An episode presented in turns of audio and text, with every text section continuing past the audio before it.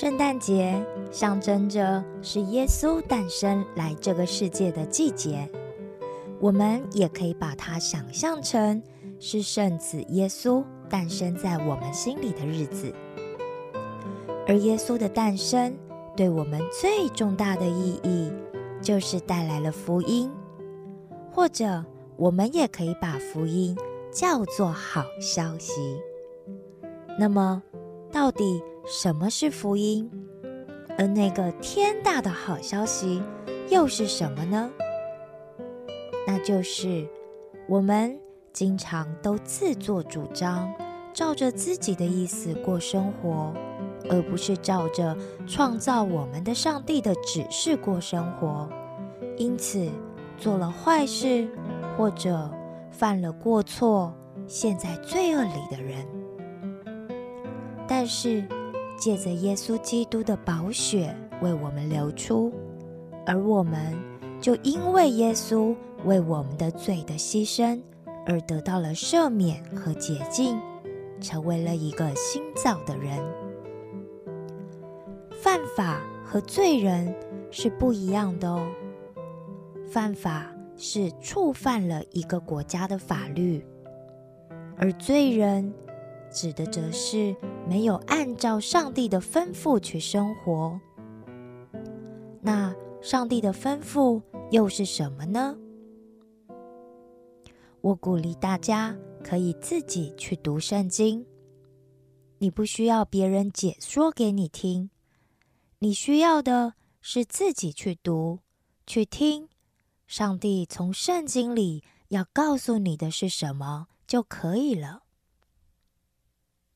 也就是说，因为我们自作主张，不听上帝的话，而做了许多犯罪的事，那这些事就会让我们的灵性死亡，脱离了上帝的爱，真实的生活也变得没有意义。但是耶稣却因为爱我们，所以愿意和我们交换位置，代替我们。为我们舍去自己的生命，作为罪的代价，我们才能够得到上帝的赦免，并且重新和上帝的爱连接。你今天是不是也接受了耶稣的福音呢？希望你今天也可以把耶稣为我们诞生的好消息传递给身边需要的人。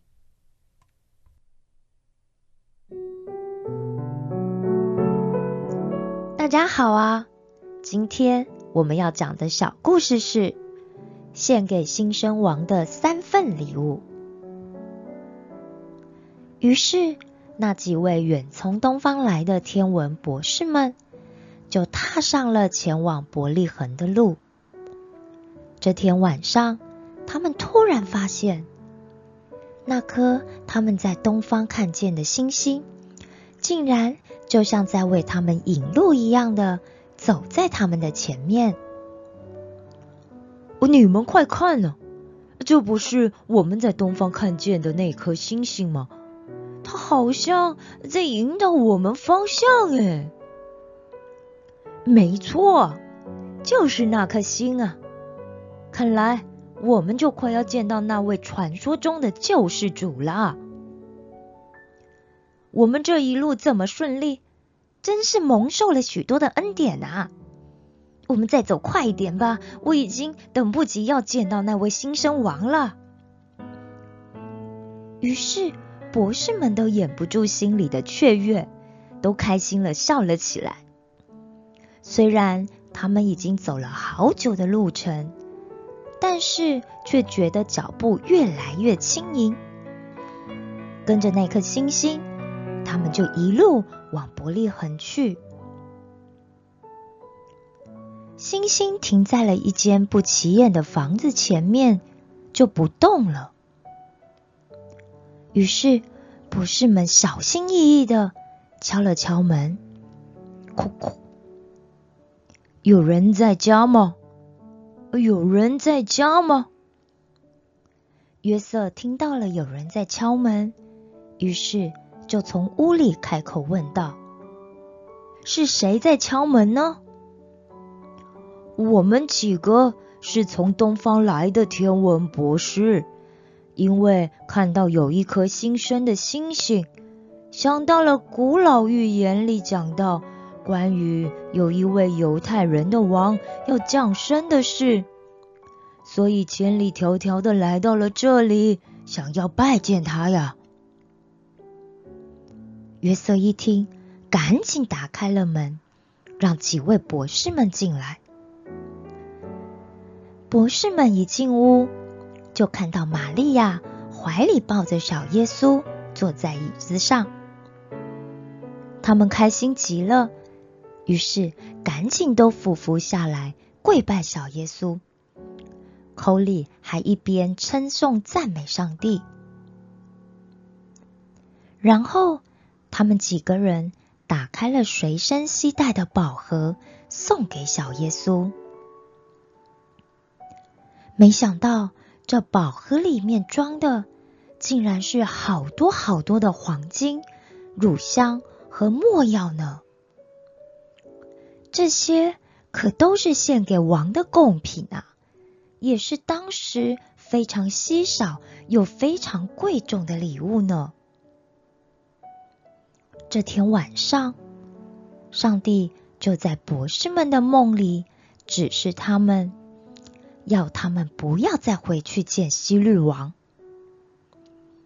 于是博士们起床后，就从另一条路走，绕过了耶路撒冷，回去东方了。而此时，也有上帝的使者在约瑟的梦里向他显现。天使说：“约瑟啊，约瑟，你赶快起来！”带着玛利亚和耶稣逃往埃及去吧。希律王就要来寻找耶稣了，他想要杀了耶稣。你们赶紧去住在埃及地，等到危险过去之后，我会再招你回来的。